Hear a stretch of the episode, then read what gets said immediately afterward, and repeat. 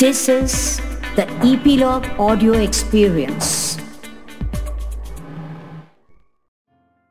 काना की मस्ती भरी कहानियों में आज हम सुनेंगे, कैसे काना ने इंद्र देवता की पूजा और यज्ञ को रोककर वृंदावन वासियों को गोवर्धन पर्वत की पूजा के लिए प्रेरित किया इस लीला से काना ने कैसे हम सभी को अपने कर्म को सही ढंग से करने पर भरोसा रखने की सीख देने के साथ ही इंद्र देवता को भी घमंड न करने की सीख दी। तो सुनिए गोवर्धन लीला। अरे, आज तो बहुत चहल पहल लग रही है। सभी व्यस्त हैं। ऐसा कौन सा त्योहार आने वाला है वृंदावन में? काना ने एक ग्वाला से पूछा। उसने बताया, अरे काना इंद्र यज्ञ के लिए ज़ोर शोर से तैयारियों की आज्ञा है आनंद महाराज की।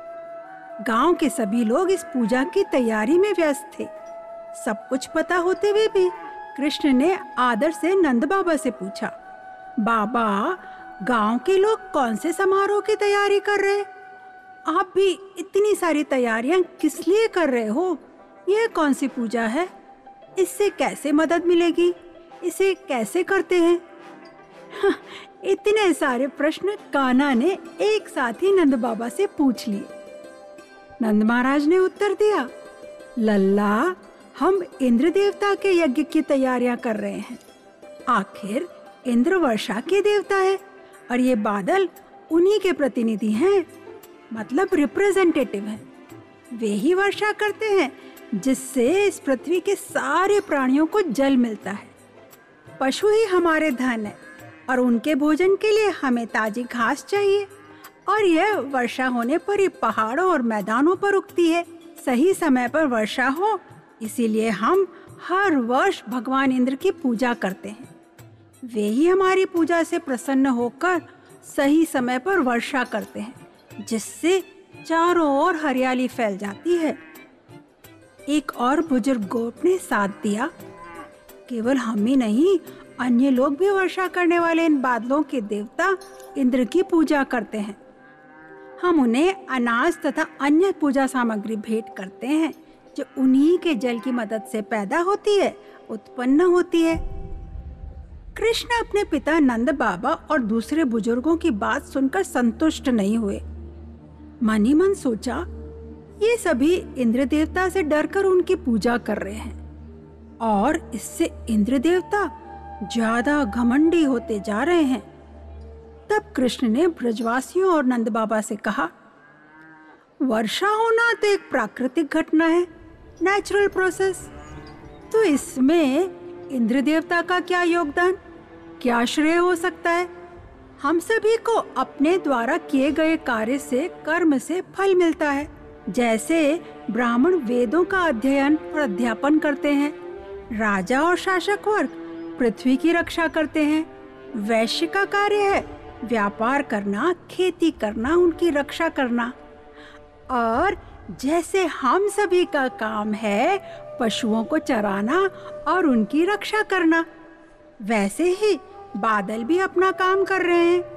सभी को अपने द्वारा किए गए कार्य को सही ढंग से करने पर ध्यान देना चाहिए, न कि देवताओं को प्रसन्न करने के और पूजा पाठ करने पर।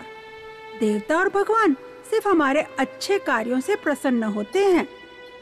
बादल, वो तो सर्वत्र अपने जल की वर्षा करते हैं। हम पूजा करें या ना करें, वे पृथ्वी और समुद्र सभी जगह वर्षा करते हैं। और इस वर्षा से ही तो सारे प्राणियों की जीविका चलती है। इस व्यवस्था में भला इंद्र देवता का क्या लेना देना? पिताजी, हमारे घर न तो नगरों में है, न कस्बों में, न गाँव में। हम वनवासी हैं। और इसीलिए तो हमें सदैव जंगलों और पर्वतों पर ही रहते हैं। यह गोवर्धन पर्वत अपनी हरी घास से हमारी गायों का पेट भरता है। अगर पूजा ही करनी है तो हमें इंद्र देवता की नहीं, बल्कि गोवर्धन पर्वत और गायों की करनी चाहिए। ब्राह्मणों को इस पूजा के लिए दान भी देना चाहिए। कृष्ण की बातें सुनकर सभी लोग आश्चर्यचकित रह गए। वे एक दूसरे के साथ इस बारे में सलाह करते रहे। किसी ने कहा, नन्हे काना की बात सुन, हम कैसे इंद्र देवता का यज्ञ रोक सकते हैं? वे और क्रोधित हो गए और वर्षा नहीं की तो किसी ने कहा, लेकिन काना गलत भी तो नहीं कह रहा।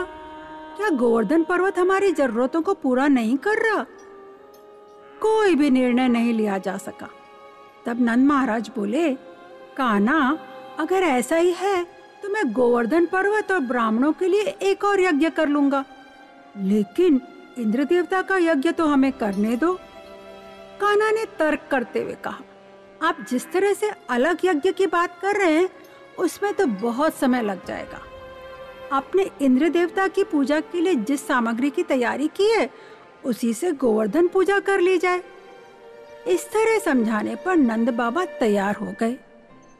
आखिर कान्हा ने जो कहा था, तब ग्वालों ने कान्हा से पूछा, अब बताओ, कैसे की जाए गोवर्धन पूजा, और क्या तैयारियाँ करनी है कान्हा ने कहा, यज्ञ के लिए जमा किए गए घी और अन्न से अलग अलग पकवान तैयार किए जाएँ।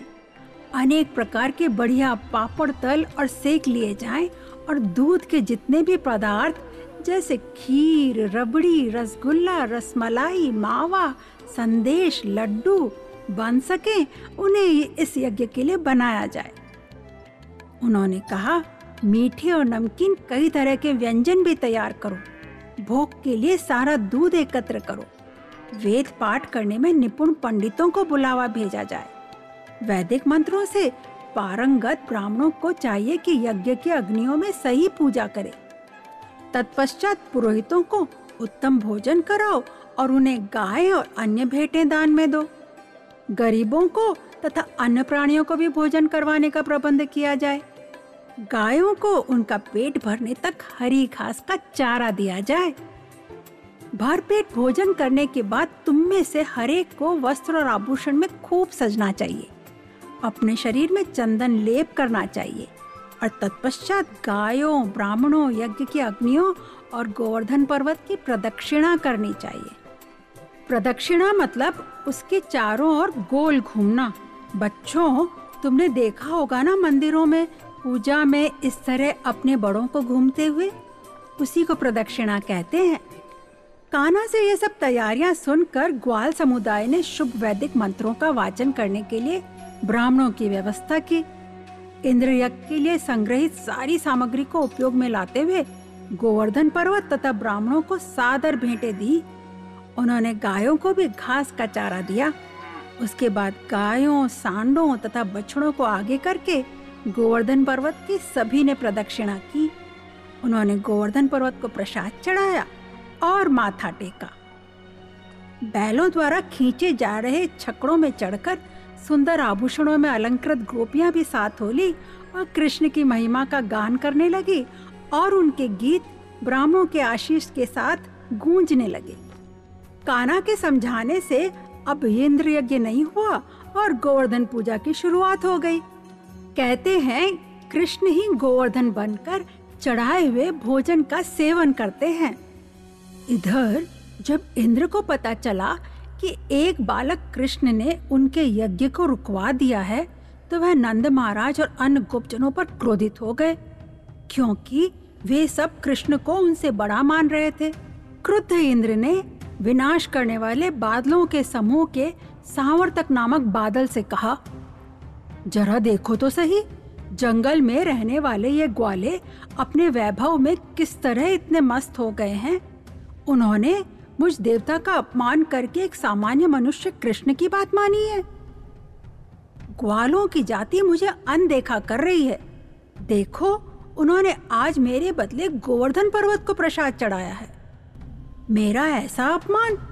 जाओ, घनघोर वर्षा करके ग्वालों की जाति का नाश कर दो। उनके पशुओं का भी विनाश कर दो।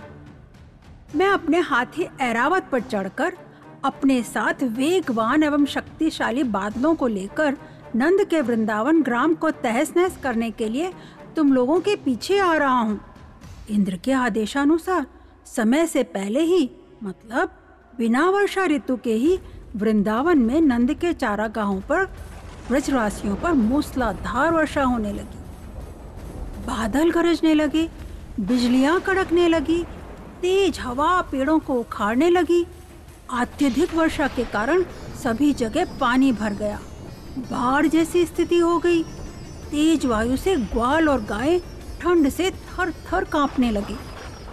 दोपहर का समय था, लेकिन तूफ़ान के कारण चारों ओर अंधेरा सा छा गया था।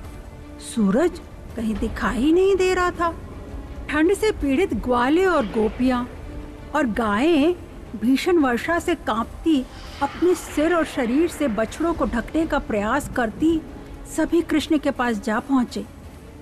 गोप तथा गोपियों ने क्राना से कहा, कृष्ण, आप इंद्र देवता के कोप से इन गायों के साथ हमारी भी रक्षा करें। कृष्ण समझ गए कि यह सब इंद्र देवता ने अपने क्रोध और घमंड में किया है। इंद्र को यह समझाना ही पड़ेगा कि इस तरह की मनमानी और झूठा अभिमान सही नहीं है। ऐसे अज्ञान को नष्ट करना ही चाहिए। काना ने मन ही मन सोचा, मुझे अपनी योग शक्ति से इंद्र द्वारा उत्पन्न इस उत्पात का पूरी तरह सामना करके गोप समुदाय की रक्षा करनी चाहिए। ये सभी मेरे अपने परिवार के ही हैं। कान्हा ने गाँव वालों को दिलासा दी। हमने गोवर्धन पर्वत की पूजा की है। यही हमारा रक्षक है। अब यही हमारी रक्षा करेगा। तुम सभी अपने परिवार, पशुओं और सामान को लेकर गोवर्धन पर्वत की ओट में आ जाओ। इतना कहकर कृष्ण पर्वत की तलहटी में मतलब नीचे की ओर चले गए।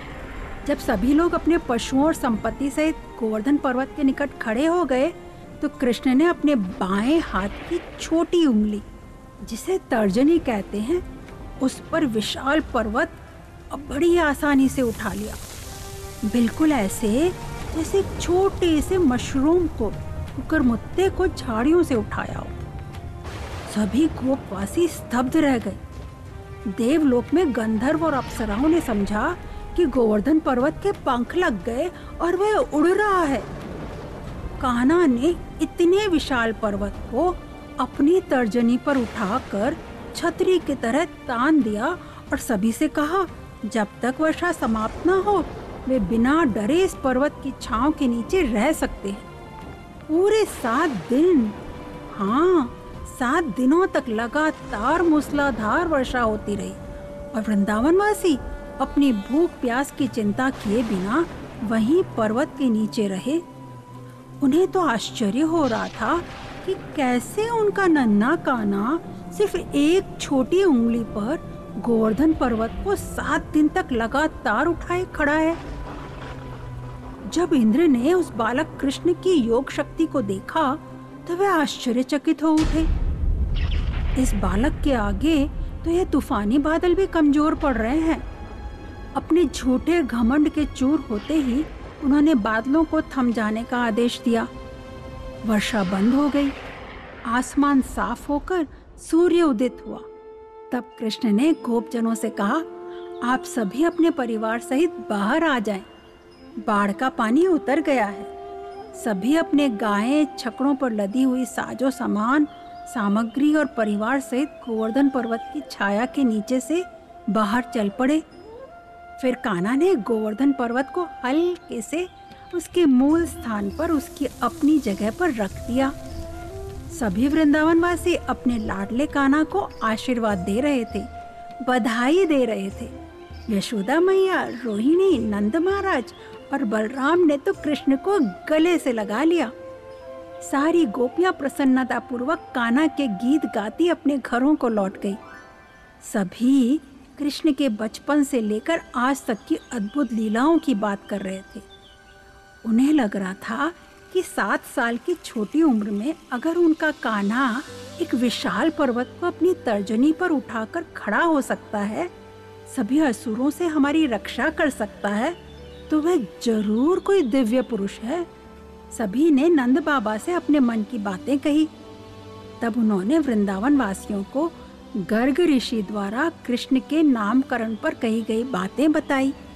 याद है ना हमने पिछले एपिसोड में कहा था? महर्षि गर्ग ने कहा था कि काना ने हम सभी के कल्याण के लिए जन्म लिया है। इसके जन्म लेने से हम सभी को कई समस्याओं का सामना करना पड़ रहा है। लेकिन काना ने, अपने लल्ला ने, उन सबसे सदैव हमारी रक्षा की है। उनकी कही बातों से मुझे लगता है कि अवश्य काना नारायण का अंशी है। सभी ग्रामवासियों को यह बात सुनकर बहुत प्रसन्नता हुई और संतुष्टि भी हुई। कृष्ण के गोवर्धन पर्वत उठाने तथा भयंकर वर्षा से ब्रजवासियों की रक्षा करने की बात पता लगने पर गायों की माता सुरभि, जिन्हें हम कामधेनु के नाम से भी जानते हैं, गोलोक से कृष्ण के दर्शन करने आई। उनके साथ इंद्र देवता भी थे। कृष्ण का अपमान करने के कारण इंद्र अत्यंत लज्जित थे। एकांत स्थान में कृष्ण के पास जाकर वे उनके चरणों पर गिर पड़े और सूर्य के तेज वाले अपने मुकुट को कृष्ण के पांवों पर, चरण कमलों पर रख दिया। इंद्र कृष्ण की दिव्य शक्ति को सुन और देख चुके थे। उस शक्ति के आगे उनका स्वर्ग का, तीनों जगत के स्वामी होने का घमंड चूर चूर हो चुका था। दोनों हाथ जोड़कर इंद्र ने कान्हा से माफ़ी मांगी और कहा, अपनी शासन शक्ति के घमंड में एवं आपकी दिव्य शक्ति से अनजान मैंने आपका अपमान किया है। आप मुझे क्षमा करें। आप मेरी सोच को कभी अशुद्ध ना होने दें। कृष्ण हंसे और इंद्र को गले से लगाकर बादलों की गर्जना जैसी गंभीर वाणी में बोले, हे इंद्र, अब तुम जा सकते हो। और स्वर्ग के राजपथ पर बने रहो। किंतु अभिमान से रहित होकर अपना कार्य कुशलता से करते रहना। गोलोक से आई माता सुरभि ने सभी गायों सहित कृष्ण को नमस्कार किया। पता है, माता सुरभि के पास दिव्य शक्तियाँ होती है और वे किसी भी प्राणी की इच्छा पूरी कर सकती है। सुरभि ने कृष्ण से कहा, आप उन सभी गायों की रक्षा कर रहे हैं जो मेरी संतानें हैं। हमारे लिए आप देवों के भी देव हैं। ब्रह्मा जी ने हमें निर्देश दिया है कि हम आपका अपने इंद्र के रूप में अभिषेक करें और अपने इंद्र के रूप में आपको स्थापित करें। यह कहकर सुरभि गाय ने अपने दूध से और इंद्र ने अपने हाथी ऐरावत की सूंड से आकाश गंगा के जल से कृष्ण का अभिषेक किया। मतलब उन्हें दूध और जल से नहला दिया। फिर उन्होंने कृष्ण से कहा, आज से आप गोविंद कहलाएँगे। आप गोविंद हैं क्योंकि आप गौ और सारे संसार की रक्षा करते। भगवान इंद्र तो केवल देवताओं के देवता हैं, परंतु आप सभी सजीव प्राणियों के देवता हैं। सभी देवताओं ने भी कृष्ण की प्रशंसा की और उन पर चारों ओर से फूलों की अद्भुत वर्षा की। यह बात सुनकर गाँव वालों की खुशी का ठिकाना न रहा। उसके बाद कामधेनु ने कृष्ण से विदा ली और गोलोक वापस चली गई। इस तरह कृष्ण ने इंद्र देवता का अहंकार तोड़कर उन्हें विनम्रता और दयालुता का पाठ पढ़ाया। साथ ही गाँव वालों की रक्षा करके यह भी दिखा दिया कि वे अपनी छोटी उंगली पर संपूर्ण ब्रह्मांड को संभाल सकते हैं। तभी से कृष्ण गिरधारी, गिरधर और गोवर्धनधारी भी कहलाने लगे। याद है ना महर्षि गर्ग ने कहा था कि काना के बहुत सारे नाम होंगे। उस दिन गाँव वालों को यह शिक्षा मिली कि उन्हें डर के कारण किसी भी देवी देवता की पूजा नहीं करनी चाहिए। पूजा का संबंध प्रेम से होता है। भक्ति और आस्था के साथ किया गया पूजन ही सफल होता है। आज भी गोवर्धन पूजा की जाती है। जिसे अन्नकूट भी कहते हैं। इस उत्सव में वृंदावन और बाहर के मंदिरों में अधिक मात्रा में भोजन तैयार करते हैं और उसे दिल खोलकर बांटा जाता है। अब गोवर्धन पूजा पूजा के साथ एक आनंद का उत्सव बन गया है। तो यह थी काना की मस्ती भरी कहानियाँ में आज की लीला, जिसे आप सुन रहे हैं इपीलॉग मीडिया वेबसाइट पर और अपने सभी फेवरेट पॉडकास्ट स्टेशंस पर। अरे रुको! काना की हर कहानी की तरह आज की मस्ती भरी कहानी सुनकर आप क्या करने वाले हो? एक आइडिया मैं भी दे सकती हूँ। थोड़ा मैसी होगा, पर डिफरेंट भी होगा। क्या आप मिनिएचर गोवर्धन पर्वत बना सकते हो? पुराने न्यूज़पेपर्स या कार्डबोर्ड से या बोरी के कपड़े से उन पर मिट्टी लगाकर उसमें प्लांट्स भी लगा सकते हैं। कुछ गुफाएँ भी बना सकते हैं। पता है बच्चों, जन्माष्टमी के त्योहार में कई घरों में झांकियाँ बनती है, जिसमें कृष्ण के काना के, गोवर्धन धारी की अलग अलग लीलाओं की झांकियाँ बनाई जाती है। और यही तो हम हर कहानी को सुनकर कर रहे हैं, है ना?